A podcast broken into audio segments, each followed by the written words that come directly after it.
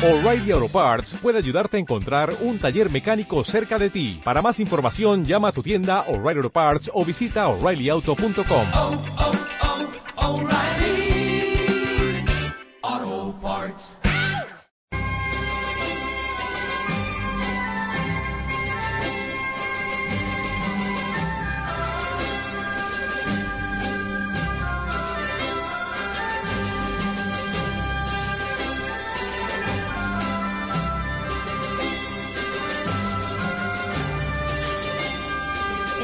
escuchando Libertad Constituyente.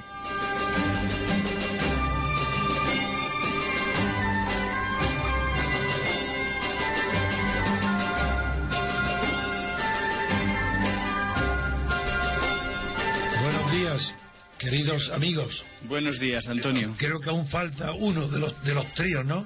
Bueno, Un- está presente a media distancia. y Dalmacio sí está. Y Dalmacio sí. Bueno, ahora ya empiezan.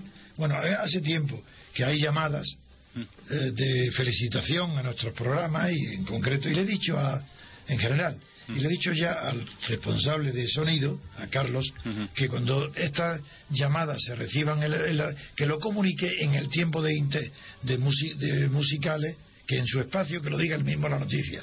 Porque eh, hoy acabo de llamar desde Bilbao una señora entusiasmada con nuestro programa, diciendo que, lo que no puede prescindir de él. to- Entonces esto sí que interesa al, al oyente y conviene que lo diga él. Digo porque yo personalmente he recibido felicitaciones por nuestra última conversación del viernes pasado. Y entonces os lo digo también para que lo sepáis y trasladaros las felicitaciones que recibo a vosotros. Bueno, está bien. A nosotros nos agrada Hombre, por, claro. por lo que nos toca y luego, pues hombre, que el pensar que merece la pena esto, pues... desde luego que merece. insulte, ¿no? ¿Qué dice Dalmacio? Que también habrá quien nos insulte. Pero, pero no se atreven a llamarnos. Bueno, pues que se atrevan igual. Bueno, que se atrevan, pero hasta ahora no ha habido insultos nunca. En cambio, llamadas muchísimas. Desde el origen hay muchísimas. Mejor es susci- suscitar la, la admiración o el gozo que no... ¿eh? Desde El- luego. La reprobación. No, yo creo que es difícil porque a nosotros solamente nos puede insultar el poder actual. Es decir, solamente nos puede insultar quién, pues el rey, el gobierno, los partidos PP, los catalanes. Yo creo que ya no tienen ni capacidad para insultar. Eso, a eso me refiero. Y eso no tienen tiempo. ¿Cómo van a No, no, tiempo tienen, pero, Sí.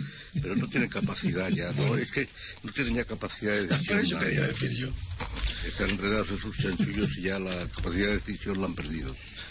Bueno, ya tenemos aquí a José María. Pues venga, proponga tú como siempre, Antonio, ¿qué No, tema os hoy, gustaría? hoy me, eh, me voy, si no a abstener, Por lo menos a, a ceder la palabra primero a Dalmacio y a José María para que sean ellos los Que- que, que nos tomen la iniciativa. Que nos propongan un tema. Yo me quedo, yo me quedo de momento en el banquillo y si hace falta salir en el segundo tiempo, Pues si, ¿eh? Pues si Chema nos sugiere algún tema, yo ver, sugeriría uno. Chema, ¿tienes algún tema? Bueno, tenía una cosa, pero venga, adelante.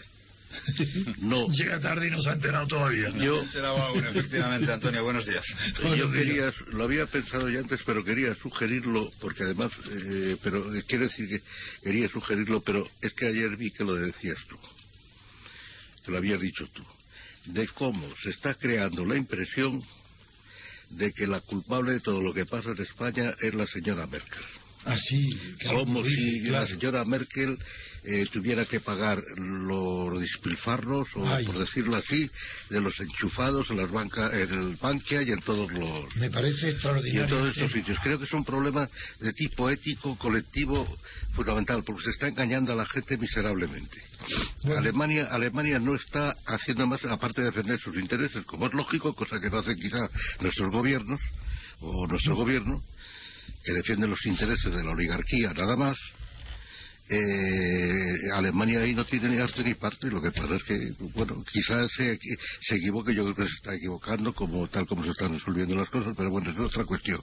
La cuestión es que, pero no, que se está creando la mentalidad de que hay un enemigo feroz, que es como, no sé, algo así como los generales cuando estaban perdidos en Argentina por guerra contra las Malvinas, aquí no puede ser, por guerra contra Alemania o contra la Merkel. Pero hay una novedad.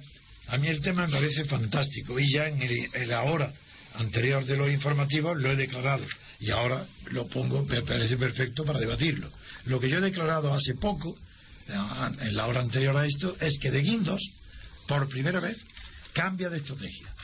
Es decir, hasta ahora, Rajoy y de Guindos, y por lo tanto de Guindos, este cambio de estrategia también lo atribuye a Rajoy, hasta ahora no ha sido más que un seguidismo absoluto de Merkel. Eh, apoyar, hacer lo que Merkel decía, Merkel eran como si fueran discípulos o eh, los subordinados de Merkel. Y en cambio, por primera vez, aparte de que Rajoy llama a Merkel el mismo día ayer por teléfono para que siga, para que apoye al gobierno de España, y Merkel lo hizo, a la vez de Guindos dice que si la Unión Europea deja caer a Italia y España, que el- la zona euro estará destruida, sabrá que el euro está acabado. Sí, yo, creo que está, yo creo que está acabado ya. No, pero yo lo que hablo, no estoy hablando Ya, De, de nuestra opinión, Ya, sino de la opinión de- del gobierno, que por primera vez cambia de estrategia. Mm. Y, a, y a la adulación, y a la zanahoria, a, a Merkel, le da el palo de la amenaza de Guindo, que Mm. implica, primero, una falsedad, que pone a Italia antes que España, cuando eso estaba en tiempos de Zapatero. Pero con Rajoy ha tenido el éxito de poner a España delante de Italia en lo peor. Eh, ha empeorado y está España mucho peor que Italia. Segundo, de Guindos amenaza a Merkel, a Alemania y a toda la unidad europea de la crisis total irreversible del euro si dejan caer España. Esa, por tanto, esa noticia es importantísima y, y implica nada menos que por primera vez el gobierno español está amenazando, como los griegos. Es que eso es lo que han hecho los griegos. Pues sí. Y ahora el, el gobierno español empieza la amenaza. Ayer la primera amenaza es de De Guindos, ayer. Mm. No, es que la clase, la oligarquía está desesperada porque se está hundiendo todo el cotarro.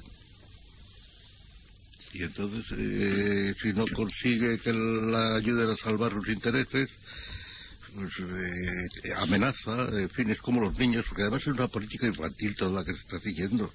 Es que es penoso el espectáculo del gobierno que uno dice una cosa, otro dice otra, cosas infantiles persiguiendo a la gente con estas medidas que casi no salen a la calle casi nadie se entera porque los periodistas no se enteran de nada o, o no les conviene enterarse de nada Ni saben. ¿eh? pero ahí ni saben y probablemente y hay una serie de medidas que está lanzando el gobierno decretos y demás que son que, en la Rusia soviética no, no se hacían cosas así No lo sabéis, hasta el extremo llega la prensa de hoy, en las primeras portadas, llega al extremo de decir los grandes titulares que Draghi, el gobernador de- del Banco Europeo, del Central Europeo, vapulea a España.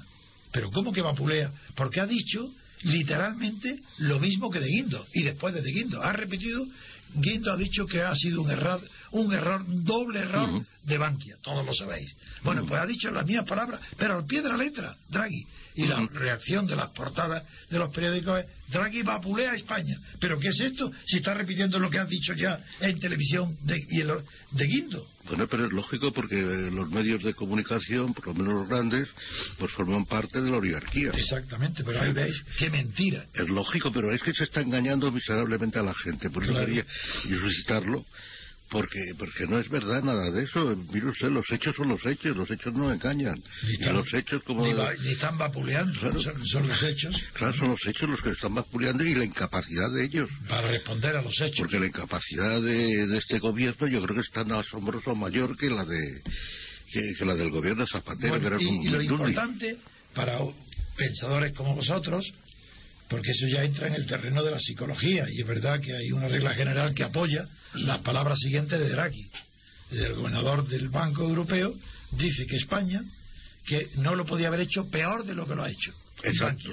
Y dice, como siempre sucede, claro, ahora al final dice, cuando una cosa se hace mal, al final se termina haciendo bien, pero cuando ya el daño que he causado es imposible de reparar y el coste de la operación es infinitamente más grave Pues claro. que el se hubiera causado si se hubiera hecho bien. Eso lo acaba de declarar Draghi respecto a España, diciendo son unos torpes. El gobierno de Rajoy no sabe lo que está haciendo, no sabe lo que lleva entre manos. Y yo que soy un especialista en el tema financiero, no porque hoy esté de gobernador, sino por toda mi historia, digo que lo de Bankia ha sido un disparate y se ha hecho mal, tal como dice Guindo. Lo que ha hecho es decir que lo que él ha añadido es la consecuencia del daño, que es irreparable.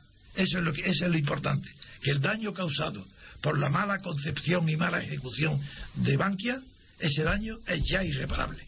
Sin embargo, yo eh, creo que el gobierno tiene una disculpa. Y a ver, a ver. Sí.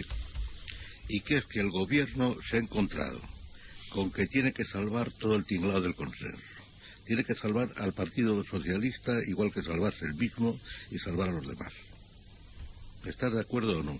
Estoy de acuerdo. Y, la, y Rubalcaba, la respuesta la tiene en Rubalcaba. Mira, Exacto, que, que van a hacer el paripé de que por fin pues hay una comisión que no hará nada, ya es es la verdad o sea, pero ya ya lo ridículo de Rubalcaba. Como es verdad que el consenso es la regla de oro de la oligarquía, porque sin consenso no podrían vivir, es imposible, mientras que es la regla de fuego de la democracia, porque el consenso quema toda posibilidad de democracia, porque no hay libertad de expresión, no hay libertad de pensamiento, con el consenso imposible. Pero bueno, este, lo importante es, que Rubalcaba, al conocerse que dentro de su partido había división de opiniones y Chacón Mm. era partidaria de seguir responsabilidades al- por, por los Bankia Sí. y él no, porque él está en el consenso, Mm. pues para no dividir a un partido socialista en la oposición que está dividido, a, a- a- a última hora cambió de estrategia. Y en lugar de votar a favor de la moción de Rajoy del gobierno sobre la reforma del sistema financiero, se ha abstenido, amigos, se ha abstenido. ¿Os dais cuenta lo que significa que un co-soberano, como es el PSOE con relación al PSOE, Sí, sí. son- los dos son los co-soberanos españoles, que un co-soberano se abstenga en el tema principal que afecta hoy a la política española, que es el sistema financiero, se ha abstenido. Es decir, yo no me pronuncio sobre ese tema. Eso ya es un peligro enorme. Es sigue siendo consenso, porque se ha abstenido. Sí, sí, pero es un grado inferior de consenso. ¿Gracias a qué? A la división del PSOE. Ya no está tan claro que el consenso sea la regla que va a salvar al PSOE. Y hay un sector del PSOE que quiere libertad.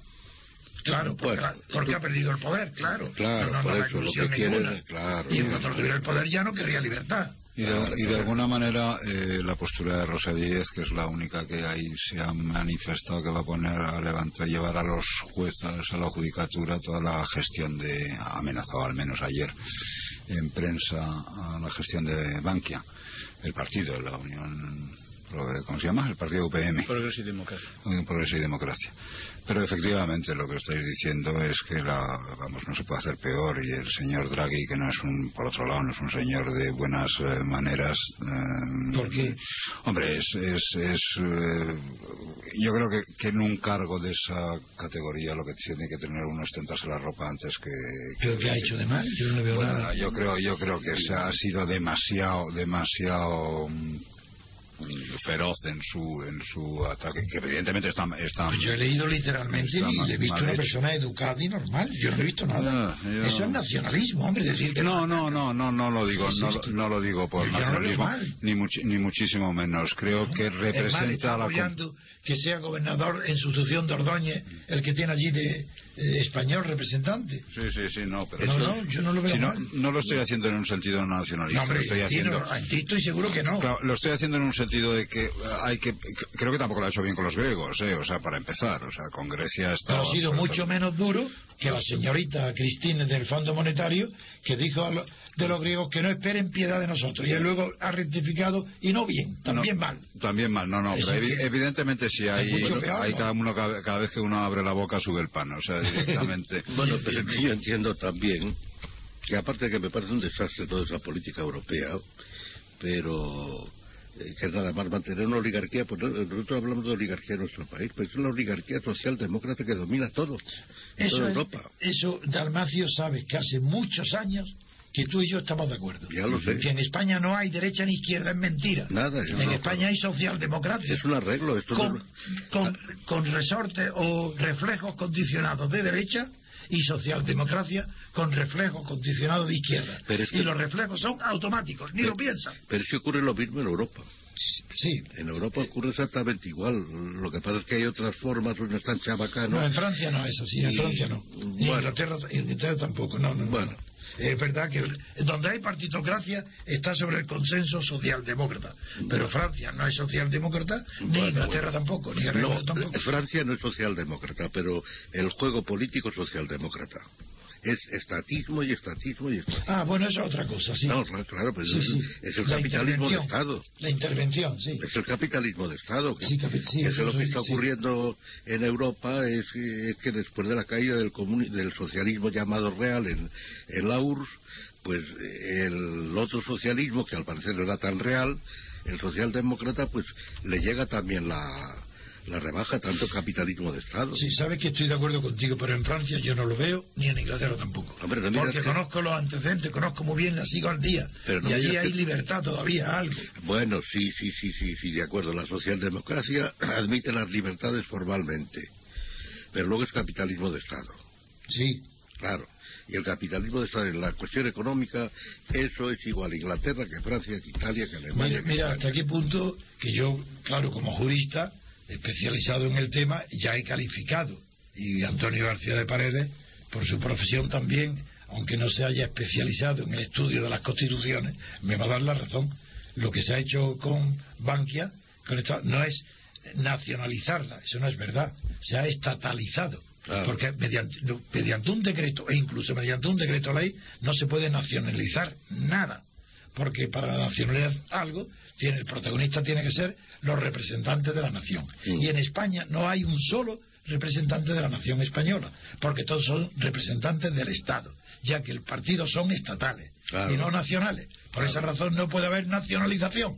Claro, igual que los sindicatos, igual que lo mismo que los sindicatos estatales. Igual, que las autonomías, que la Lo manera mismo, que el estatismo se acerca y machaca más todavía al ciudadano. y esa es la esencia de la degeneración española Mm. esa es la esencia ahí está que no hay nación ni representante de nación, que solamente hay Estado y que no hay, por tanto, una sociedad política intermedia entre la sociedad civil y el Estado. No hay más que Estado y sociedad civil, donde la sociedad civil no tiene nada que hacer. Está perdida. Es que, eh, además, es que ocurre una cosa, que eh, se está repitiendo el esquema de Cánovas. Cánovas cómo unía el Estado, la monarquía estatal, Sí, con la nación, a Sí. través de los caciques, el caciquismo. exactamente. Ahora, ¿cómo se une eso? Que el cacique es el que está al lado de la- cerca de la gente. Ahora, ¿cómo se hace eso? A través de las autonomías. Y de los partidos. Bueno, es que los partidos, bueno, pero antes Estatal, también... dentro de la autonomía, digo, dentro de la autonomía. los partidos, claro. Eso, se el que dirige el cotarro son los partidos estatales, pero fíjate cómo ha metido el consenso a los partidos nacionalistas. Naturalmente. Pero, Claro. pero, pero en el fondo es que las autonomías es el medio por el cual en vez del caciquismo de fulanito de tal, fulanismo diríamos, de los caciques, ahora es el caciquismo de los partidos locales.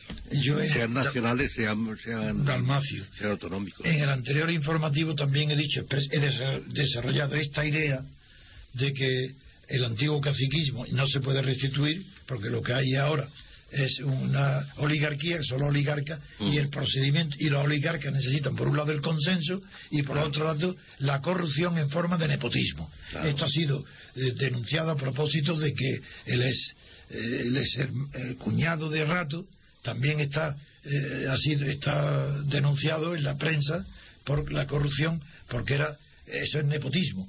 Y he explicado el origen del nepotismo en las cruzadas, que es un tema que tú probablemente has estudiado bien, no lo sé, porque nunca hemos hablado del tema, pero el origen del nepotismo está en la venta de las indulgencias a los señores feudales que se enlist- alistaban para ir a, la- eh, a las cruzadas, a la conquista de Jerusalén y de los santos lugares, a cambio de las indulgencias que perdonaban no solo los pecados del pasado, que lo cual tiene sentido, pero que en esa indulgencia incluso perdonaban los pecados. del porvenir, los que hicieran en el futuro. Y digo, y esa fue la fuente de la riqueza material de la iglesia renacentista, producto de las cruzadas, que por cierto, una de las últimas cruzadas se intentó ya en el pleno renacimiento y fracasó.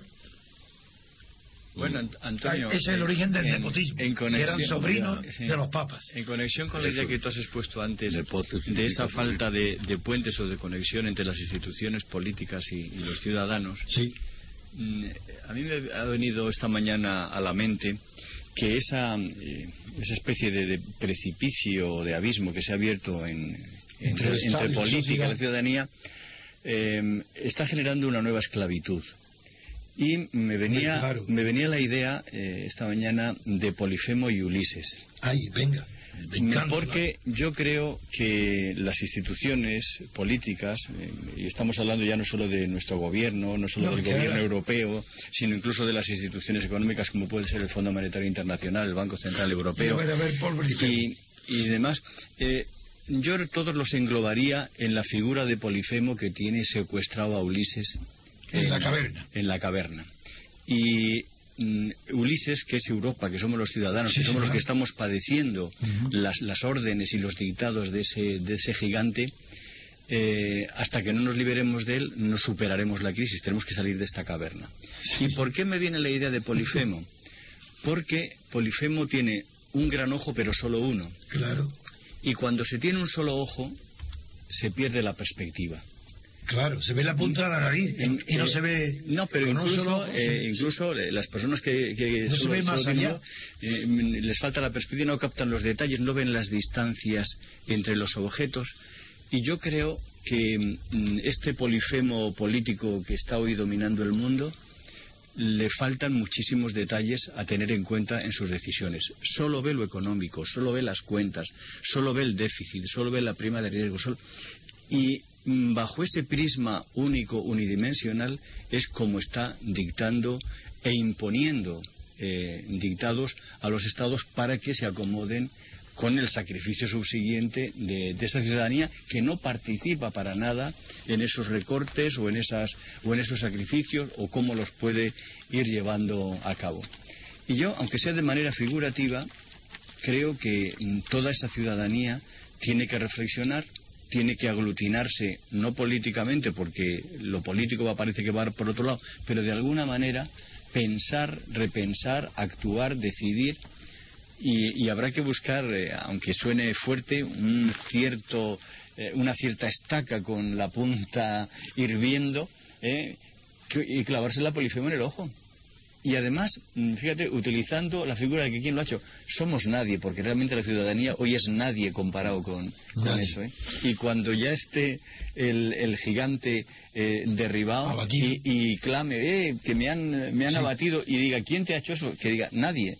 Exactamente, exactamente. Y no se lo, y no se lo crea, ¿no? Que O sea, esa fue la, la- la enorme imaginación de de Homero. Ulises, eh, de Homero. Bueno, De pues, Homero, pues claro. me, me ha venido a la idea esa Que fue porque- nadie. Porque creo que tenemos que luchar contra el, eh, esa visión unidimensional Claro. de las cosas. Yo decir, creo que el ser humano, la vida humana tiene muchísimos más matices. Para eso nosotros tenemos que hacernos nadie. Eso- es.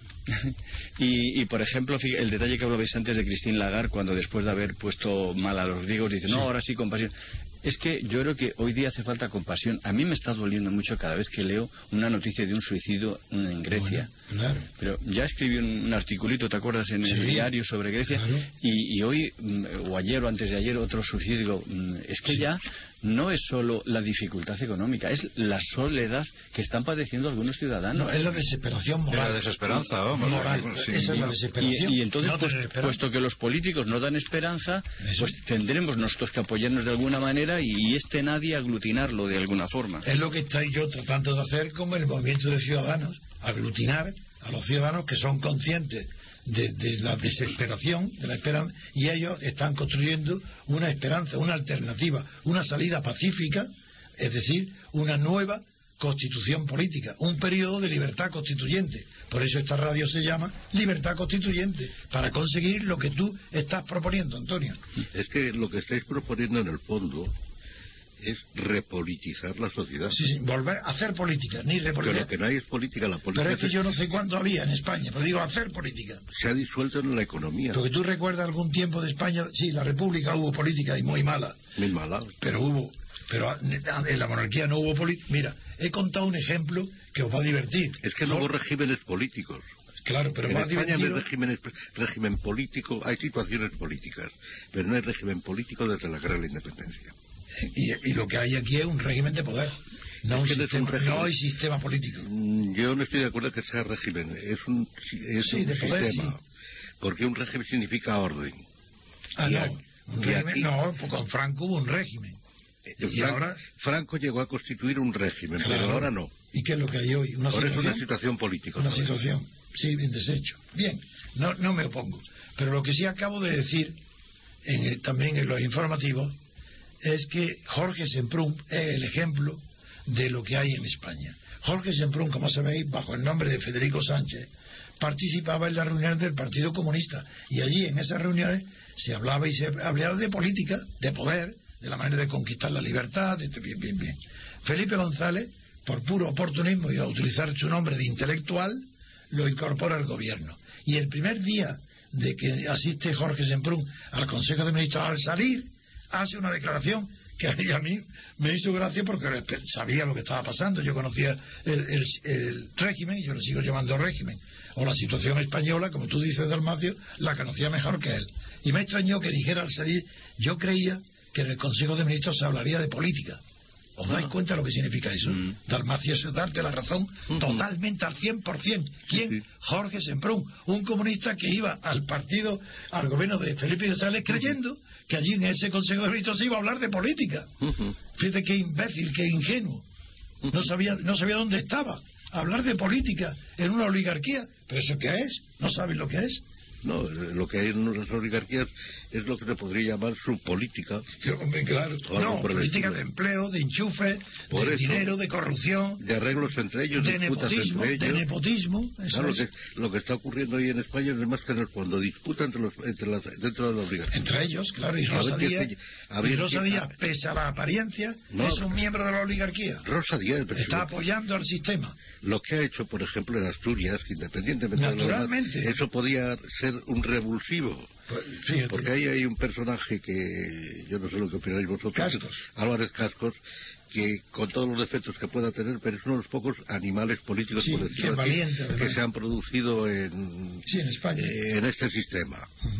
Con to- yo no sé además si estará mayor, si estará, no, no lo sé. Pero sé que sí, pero claro, eso molestaba en primer lugar al PP más que al PSOE todavía. Mucho más. El que, se la, el que se lo ha cargado el PP, Ha sido el PP el que se lo ha cargado Eso es y con la colaboración de, la, de esta señora, y esta señora lo que trata es de hacerse un hueco. No, bueno, claro, pero eh, yo en eso estoy absolutamente claro. Está haciendo, eso está haciendo un hueco porque ha entendido que necesita un hueco. Y está haciendo eh, medidas de alguna manera, pero yo creo que legítimas por otro lado, aunque luego te puedan gustar más o menos. Pero No, yo creo que legales sí, legítimas no, porque todo lo que no sea libertad política no es legítimo. No, pero vamos, Son legales. eh, Pero vamos, dentro dentro de una clarísima legalidad y no está impidi- y no está imponiendo ningún tipo No, no, de criterio, simplemente Clarísima legalidad. sí. Clarísimo, está en, la cresta de la ola, ha entendido clarísimamente el juego, ¿eh? lo que es la oligarquía, Lo ha entendido perfectamente, no lo dudéis. Y ella quiere ser una oligarca. Una más. Exactamente. Efectivamente quiere ser una de ellos. O sea, Eso te quiere es. decir, quiero que yo también es. entre en- ¿Os acordáis cuando eh, Mario Conde quería entrar entre Lo los siete grandes? Lo mismo, es la Pero misma esta es más jugada. inteligente que Mario Conde. Hombre, claro, evidentemente. Porque Mario Conde no tenía ni idea de política. Esta sí lo tiene. Sí. Porque tiene un pasado del PSOE enormemente cargado. Ella, esta sabe de política oligarca. Joe y Mario Conde no sabía nada. Y, y sigue sin saberlo. Sí, sí. Porque cuando lo oigo en la televisión sigue diciendo las mismas tonterías de entonces. Y con la misma pedantería. Bien, muy bien. Pues Otra, otra vez un debate bonito este y a ver si tenéis otro tema o seguimos con este. Lo- yo lo que lo que creo es que mm, estamos metidos en una noria que, que es que no sabemos eh, salir del comentario de las mismas cosas todos los días. Mm, Que es corrupción, claro. sí, pero mm, es que no se habla de que en un tiempo de crisis y con el número de parados que hay en España, con el número de familias, que es que se está pasando mal. Mm, El otro día había una estadística de que pues un veintitantos por ciento de niños en España están rozando el umbral de la pobreza. Pero es normal que nosotros, dando por supuesto eso, no nos ocupemos en difundirlo porque se sabe. Lo que nosotros nos ocupamos es encontrar soluciones. Claro, pero- a diferencia pero hay- de la prensa, pero es que- no encuentra, ni pide ni busca soluciones. Pero yo creo que cuando los medios de comunicación se centran tanto en, en el análisis económico, que al final yo no sé si llega a ser siquiera análisis económico, Es que no porque es. digo, llevamos dos, dos años de, tomando medidas y estamos, según ellos, peor que antes, O sea, te dicen, para poder bajar la prima de riesgo, para poder eh, tener confianza en los mercados, hay que tomar esta medida. Llevamos así dos años tomando medidas y, y estamos peor. Parece que ha subido la desconfianza. ¿Qué es lo que falta ahora que nos pidan? No, pero es que la economía- nos, que nos ahorquemos. La economía no puede resolver los problemas políticos, lo que hay es un gravísimo problema político. Ya, pero Dalmacio, De, a que que me él depende refiero... el problema moral y depende todo. Claro, pero es que lo que me refiero es que los problemas políticos los estamos intentando resolver o analizar solo desde parámetros políticos. Por eso decía yo lo de la visión uni- unidimensional de Polifemo. Que- Hay que traer otros, No, otros pero para eso hay que matar a Polifemo. Y yo quiero matarlo. ¿Tú me ayudas? Yo quiero meterle le- eh, en el ojo, le quiero meter la tea ardiendo. Sí, pero, a pero, todos los partidos, pero- empezando por el rey Juan Carlos, pero que tienes, es el modelo de la corrupción pero española. tienes que hacer surgir al Ulises unificado. Pues bien, Eh, yo quiero y Ulises- unificar, mover y- y ahora- a la conciencia española, a la decencia. Quiero mover a la decencia Bien, para pues- conseguir lo que tú dices. Pues yo lo que creo es que hay que despertar a ese Ulises, que Pues está ahí sometido y como está un poco Pero si acogotado, Ulises somos nosotros, tenemos eso, la radio, tenemos la prensa, hay un movimiento, apoyémoslo. pues si sabemos lo que queremos, tenemos que una teoría. más gente. Somos Bueno. conscientes. La gente hace falta millones, millones de personas hay que Hace levantar. falta repolitizar la sociedad. Naturalmente.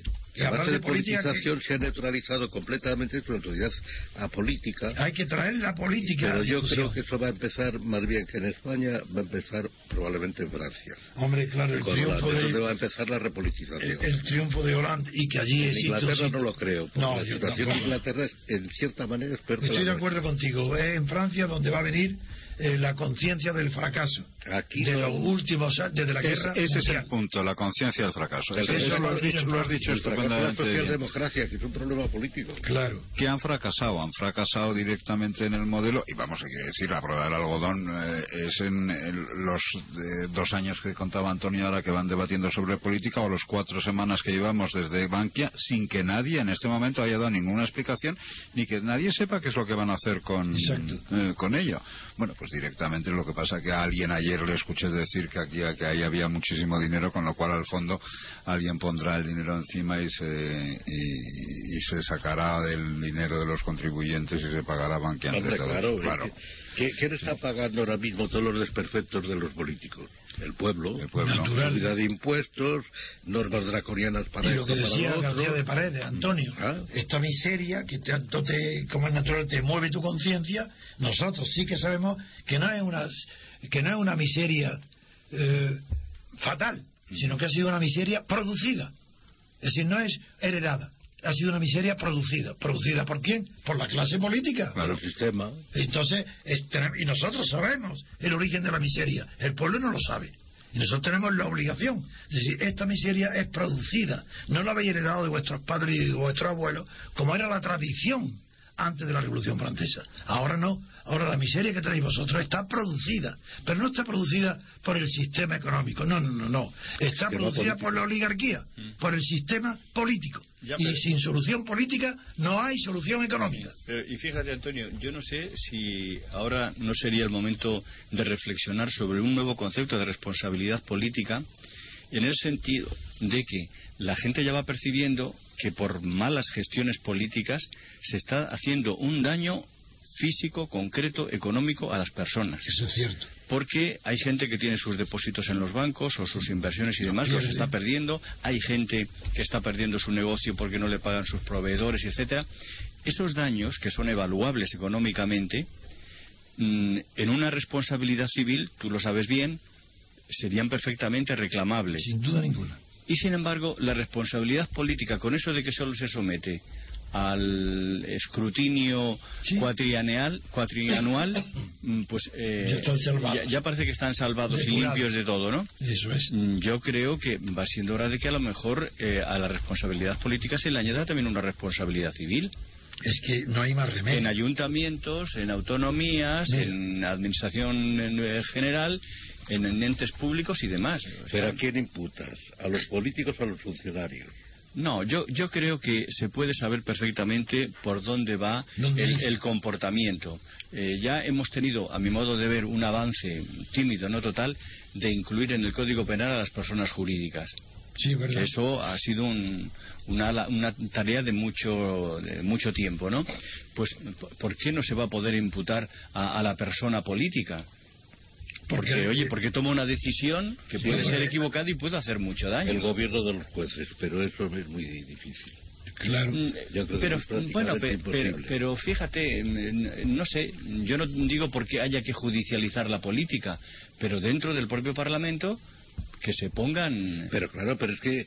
sé que son ellos es Claro, como pero no lanzarse puede- las piedras pero sobre es el que es un círculo vicioso en el Parlamento. ¿Quién va a pedir nada si todos están de una manera o de otra? Mira, todo empieza- Es complicado. pero no podemos hacer el paripé de estar hablando de ley de transparencia si luego esa transparencia no se traduce en exigencia de una responsabilidad que suponga conjugar el verbo dimitir Tienes toda la razón. o- Es que, o el verbo reclamar. es que la ley de transparencia te la aplicarán a ti, a mí o a, o a Chema o a Antonio. No, a mí no, pero- a mí no. A mí me tienen tanto miedo que a mí ya ni eso. Bueno, es posible, pero... ¿quieres Yo puedo decir lo que quiera, conmigo no se atreven. se la aplican a cualquiera por ahí, pero ellos mismos se van a aplicar a la ley de transparencia. De ninguna manera. Si se quieren deshacer de alguien expresamente. Ese siempre es la ingenuidad política de Antonio. Claro, a lo mejor se la aplican al señor un Caso o a alguien morales, pero no tiene la- el argumento de Antonio siempre está basado en argumentos morales pero nunca tiene sedimentación política por ejemplo en ya que he hablado de este tema digo si el primer corrompido de España en la historia de la de, las, eh, el régimen que se ha sustituido al franquista si el primer corrompido empezó por siendo Juan Carlos porque mientras no haya exigencias de responder a Juan Carlos, es imposible impedir la corrupción en España. Él inauguró y cierra y perfecciona la corrupción del sistema. Este gobierno no se sostiene ni por nada más que por la corrupción. El gobierno del PP, del PSOE, vive por la corrupción, de la corrupción. Y mientras el corrupto primero número uno sea el rey, no se denuncie y no se ataque a eso, no hay nada que hacer. Todo es falso, todo es utopía. Nada más. Y, y- o- y se tiene el valor de decirlo o, o- o- siempre nos pensarán de nosotros si no lo decimos que somos unos hipócritas claro que nadie lo pensará porque no se atreve el pueblo español que está acobardado Claro, lo que ocurre es que esa, esa corrupción que tú describes, en, digamos, en la cúpula, sí. mm, es curioso que cuando el ciudadano accede a esa cúpula, y, lo, y lo- y igual. lo- y lo digo, pues eso, a nivel de mm, eh, concejal, de Que sí, que se alcalde, lo mismo. no sé qué pasa, que los absorben. no sí se sabe No, pero claro. ya verás. Entonces, Se sabe tampoco es la resistencia, tampoco es la resistencia moral del ciudadano que en cuanto eh, accede a la política, no hombre, no digo que todos, porque tampoco no todos los políticos van a ser corruptos. Todos, todos, aquí yo, todos. Creo, yo creo que Bueno, la, que corrupción, corrupto es un idiota. eh, la- bueno, que la, la corrupción la podemos definir como fenómeno generalizado, pero mm, luego Existe para pedir responsabilidades tiene que ser Hombre, individualizado, individualizada. Y yo creo que no en todos los individuos políticos se puede a lo mejor cristalizar la, la corrupción. Pero sí que se da ese fenómeno de que a lo mejor gente que te parece buena, honesta y tal, en cuanto accede a Sí, un pero puesto... mira, es lo que se está repitiendo, por ejemplo, sobre todo eh, repitiendo en el caso del PP. Mucha gente que está harta del PP. Pero dice, hay que estar dentro del PP para ver si desde dentro se corrige tal. Sí, sí. como decía Platón, eso lo decía Platón, el pobre. Claro, se va, que- decía que hay que dedicarse a la política para que no solo los malos estén Claro. en ella. Esas Ya. idioteces Sí, pero- con Y- Platón. pero es que sí, si pero no, ¿cómo lo problema- haces? Pero es que desde fuera totalmente... Pero Haciendo una lo revolución política de verdad. A Pero veces el problema es caballo de. Troya, ¿no? No, no, no, no. no. Pero- pero el problema Desde es que- fuera, atacando de verdad. Claro, pero es que el problema al que voy yo es al que el que está dentro del partido es un iluso si piensa que puede... Completamente, por eso he dicho, o son corruptos o idiotas. Hombre, puede ser un momento de formación del partido o algo por el Bueno, estilo. Bueno, determinados An- Antonio, puede ser, pero no. aquí, aquí lo que hemos tienen que hacer es muchas veces- aquí que mucha, hemos echado muchas veces mano de la, de la naturaleza y de la biología. Sin duda. Tú ten en cuenta que también los anticuerpos actúan desde dentro. Yo no desconfío de que se pueda regenerar una sociedad desde dentro de sí misma. De y acuerdo, una política Antonio, para de eso tiene, yo te digo, soy historiador, Dalmacio es historiador. Sí, ya lo sé yo he sabes. pasado mi vida entera buscando una reforma, no lo he encontrado jamás. En ningún periodo de la historia nada se ha reformado desde dentro. Nunca, nada. Eh, ahora, es posible que sí, muy bien, pero en la historia no existe. Bueno, pero, pero no hay que desanimarse. Hombre, no, que solo es que- son 20 siglos. Yo no me desanimo o- o porque 30. quiero la ruptura. Sí, Por eso es no me desanimo porque creo en la ruptura, Claro, no en la reforma. Es Bueno, que pero el- fíjate, el al tema final- que está planteado es que la situación de Europa en general y la de España en particular es pre-revolucionaria. Naturalmente que lo es, Que llega a materializarse o no, eso es otra y historia. desde luego. Pero la situación hoy es de ese tipo, pre-revolucionaria. De cambiar todo el sistema político, la situación política y llegar a otra situación política. Porque, En eso porque creo- esto ya es insostenible en toda Creo. Europa. Claro, pero fijaros, mm, yo estoy de acuerdo con, con ese análisis que hacéis, pero lo mismo que mm, p- alguien ha comparado esta crisis tan, tan extendida a una tercera guerra mundial, porque No. ha, ha caído gente, hombre, incruenta, incruenta hasta cierto punto, porque yo cuando em, esos ejemplos de, de griegos que se suicidan, para mí eso es, cruento, es una crisis cruenta ¿Pero qué tiene y que ver cruel. con la guerra mundial? ¿Qué tiene No, que ver? No lo veo. No, lo digo porque, hombre, porque ha caído mucha gente en, en- en esta crisis. El- es decir, la economía, Hombre, la si hay- corrupción. pero porque hay una cólera, una epidemia. pues, pues eso no- Sí, una guerra, no, eso- pero eso no. no, lo digo por- porque cambian las cosas. La guerra ha cogido otra otra cara, otra faz. Y yo creo que la, la, eh, la forma de atacarla y de vencer esa guerra tiene que ser también de otra manera. Hombre, esos son los cuatro jinetes del apocalipsis, hoy- claro, hoy día la, La reacción uno, no puede ser ni mandar a un ejército. No, eh, hoy la guerra es, pues a lo mejor los medios de comunicación, pero además los medios de Bueno. comunicación que te analizan Es que a veces es los así, problemas, Antonio, los problemas locales con perdona, aquí, aquí tengo que eh, intervenir. La guerra es la indiferencia, porque lo que- si quieres hablar de guerra, habla de Siria, donde el primo de riesgo, que es el, ese es el hijo de gran su mala madre, ese, y no estamos haciendo Claro. absolutamente nada. A ese tío hay que sacarle directamente con cascos azules o, como sea. Como Pero sea. vamos a acabar con Eso ese tío ya directamente. O sea, que no podemos, Que no podemos ser que- ingenuos. con la prima de riesgo estamos todos siendo absolutamente indiferentes, absolutamente mirando nuestro propio ombligo y absolutamente acojonados, con perdón.